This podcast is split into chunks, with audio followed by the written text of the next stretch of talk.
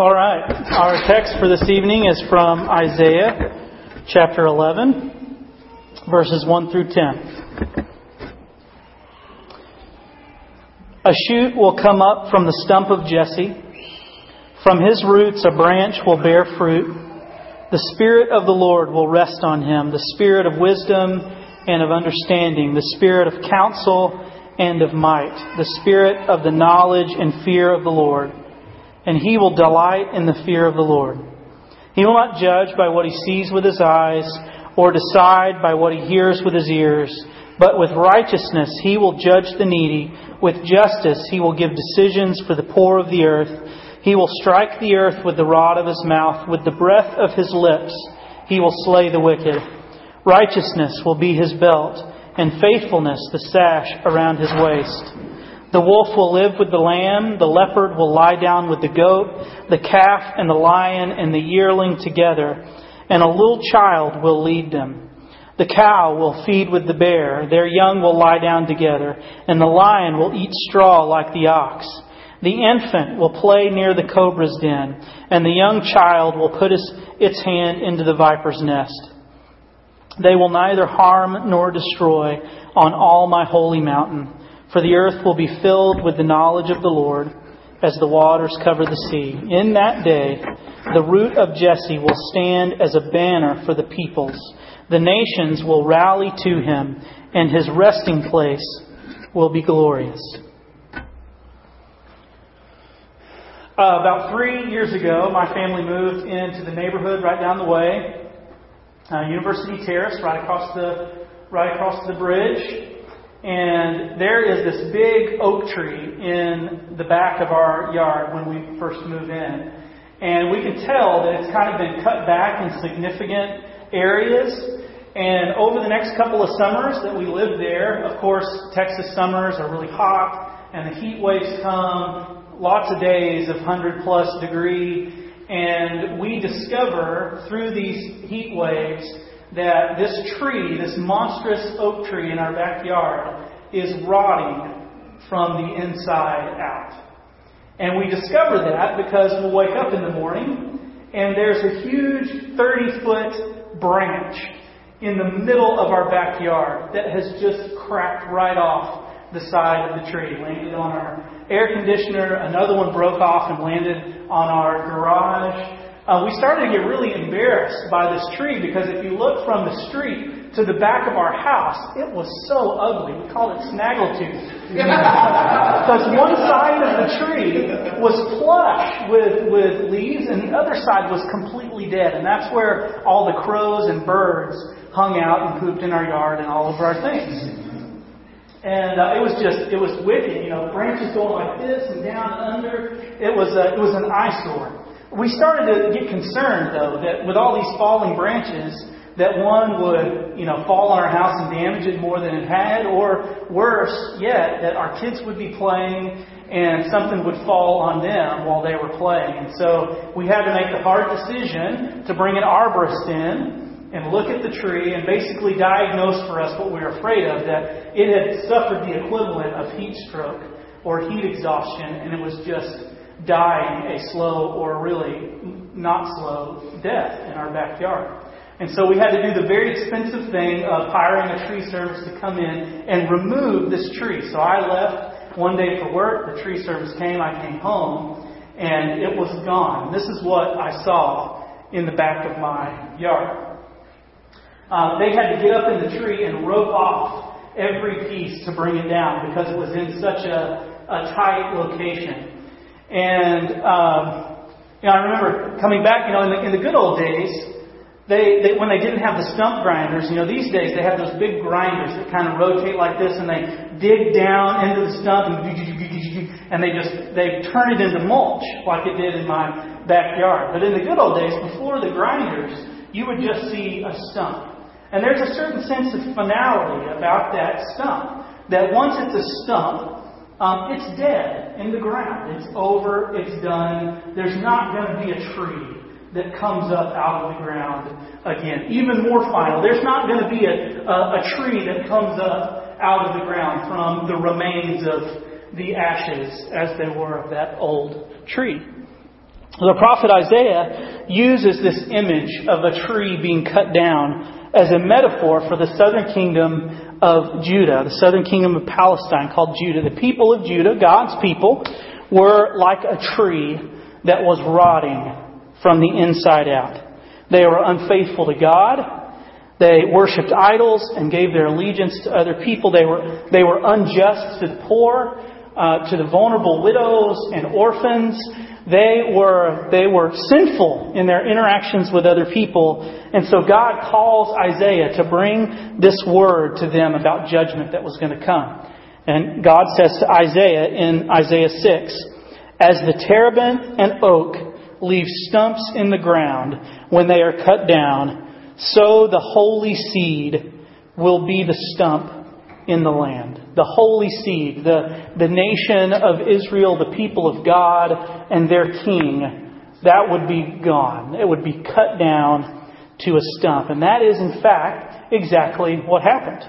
In uh, the 8th century, late 8th century BC, Assyria, the first superpower of the world, comes in and sacks the northern kingdom of Israel and takes them away to Assyria. In the early 6th century BC, the foreign emperor, uh, empire of the time that overtook Assyria, Babylon, comes to the southern kingdom, Judah, sacks the southern kingdom and deports many of the, the Israelites and Jewish people living there back to Babylon. God's people in those, in those uh, conquests were cut down to the stump. They were devastated and decimated. This is a really powerful and sobering image because of how final it is. And I think it's appropriate to apply to that tree in my backyard like it was for Israel. And I think there are seasons in all of our, our own lives where we experience being cut down to a stump. I would suspect that many of us have something that we can think of, maybe that's going on right now or that's gone on in the past where we were devastated and decimated. Maybe it was our fault, maybe it wasn't. Uh, whether it's experiencing the death of a loved one or having a miscarriage or breaking up with a serious boyfriend or girlfriend, losing a job, living in a recession, or going through a divorce. I had to walk alongside a couple of people in the last couple of years who were going through divorce. And it was basically a, a front row seat to see them and to see their life basically be cut down to the stump. It's very, very painful to, to basically see a marriage like a tree rot from the inside out and in both of these cases, my friends, it was the other spouse that made the decision very suddenly cut it off at the, at the stump. And by that, I mean they were kicked out of their homes and they had to find a new place to live. Um, one of them lost their job right at the same time that all of this was happening. So he had that taken, taken from under that person. Uh, they lost their circle of friends. Imagine that. You're friends with all these people, and now you can no longer engage with that same circle of friends because, well, my former companion is still friends with all of those people. So I have to go and find new friends. Uh, they went through depression and anxiety and just deep days of grief and despair. And certainly, as in any marriage, it takes two to tango. So there was all kinds of fault wrapped up in their on their side of things with why things happened the way that they did. But it was a, it was a front row experience to see someone literally, their, their life just get cut down to the stump, to lose almost everything that was a part of that particular part of their life. They were devastated. They were decimated.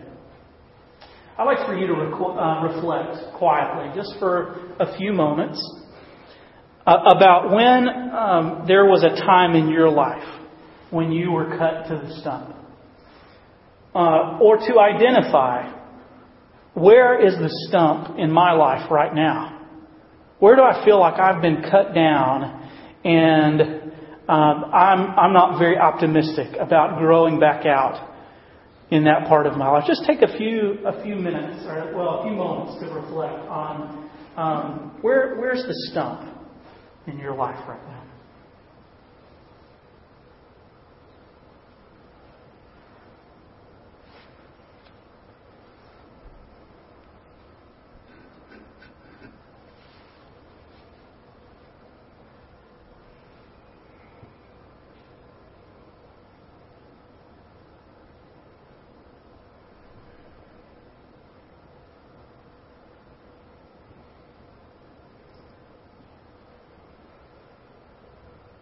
Keep that in your mind.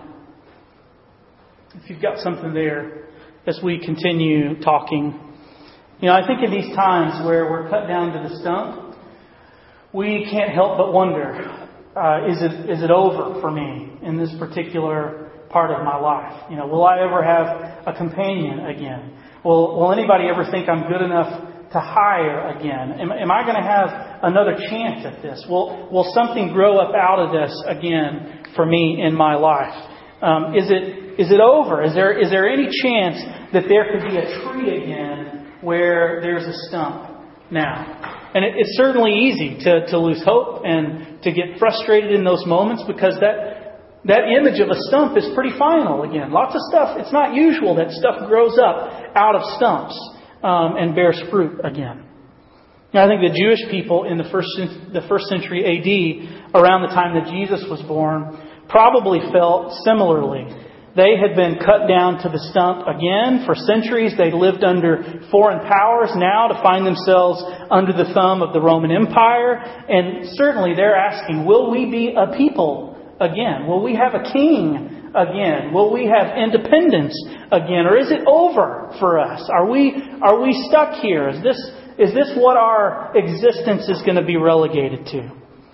And it's, it's on the scene, and into that conversation that comes this text from Isaiah 11, which begins with Isaiah saying, A shoot will come up from the stump of Jesse, from his roots a branch will bear fruit. So Isaiah, and God through Isaiah, is reassuring God's people that something will grow up out of that stump again. That, that what never happens in nature will happen with God. That there will be a shoot that grows up out of what was this dead thing in the ground, and it will grow up into a tree and bear fruit by God's power. That shoot is a new king in the line of David, the son of Jesse. And show a picture of that big tree. And that shoot will turn into this great oak that will bear much fruit. And Isaiah 11 tells us that this leader will be the anointed one, the Messiah, the, the spirit filled leader of God who will bear fruit from this tree in three ways. Number one, there will be fear of God. So people will be faithful to God. They'll respect God. They'll live like God has influence in their lives. Uh, the second fruit is justice. There will be justice for the poor and the needy. And the third fruit is that there will be peace for all of the nations. All the people of the world will come around this anointed one and the people of God, and there will be harmony in this kingdom and in this new world that God is creating. And it's Paul who many centuries later, eight or nine hundred years after Isaiah originally has this prophetic oracle, and he's reflecting on um, the death and the resurrection of Jesus, and he's looking at Isaiah's prophecy, and he's saying, Isaiah 11 is like what's happened with Jesus. This, Jesus, is like that, Isaiah's prophecy. This the death and resurrection, the advent of this new king. This is, this is the kind of thing that Isaiah was talking about and hoping for in Isaiah 11. Jesus is the root of Jesse. He's a king in the line of David. Jesus is this anointed one, filled with the Spirit of God, the Messiah. Jesus ushers in God's kingdom and brings faithfulness and justice for the poor and peace for the nations, Jew and Gentile, Jew and non Jew. This, Jesus, is like that, Isaiah's prophecy. Which is really how um, prophetic stuff works. The prophecy, sometimes we think about prophecy as prediction. You know, so Isaiah somehow, 800 years before the birth of Christ, saw this picture perfect, clear vision of Jesus when he was probably thinking about Hezekiah.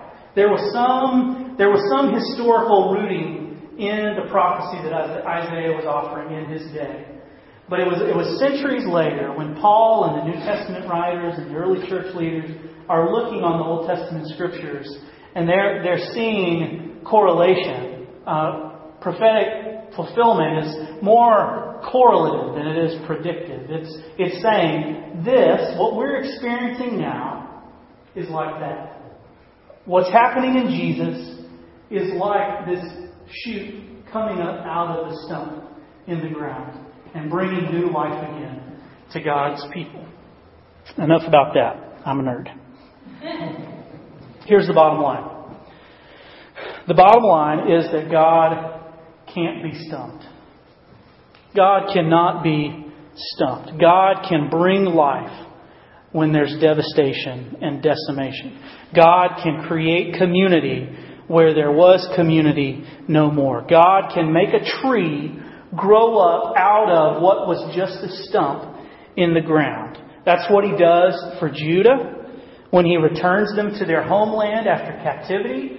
That's what he does for the world when he sends Jesus to give his life for the sake of the world to bring Jew and Gentile, Jewish and non-Jewish, everyone, all the nations of the world together in peace in Jesus, in justice and in righteousness and faithfulness. And that's what he wants to do for us. With whatever stump it is that you feel like you've been cut down to in your life, Jesus wants to grow something out of that. Jesus wants to bring new life where there once was death. And it's also what we wait for Jesus to bring again when he returns someday to restore the world to rights for good, forever. We wait for Jesus in all the in all the bro- brokenness and all of the despair that we still experience. We yearn for the time when this stump of a cosmos is restored again and life springs up from that stump uh, I want to encourage you uh, in the moments that follow to take, take that area of your life that you reflected on earlier, that you feel like there's been some devastation and decimation. Um, maybe stuff has started to grow again there, and you can praise God for that. Maybe it's barren. Maybe it's devastated. Maybe it's maybe it's really frustrating uh, I encourage you to lift that part of your life up to God and worship Him. Worship God as the one who causes trees to grow out of stumps in the ground. Because that's who our God is. Let's worship together.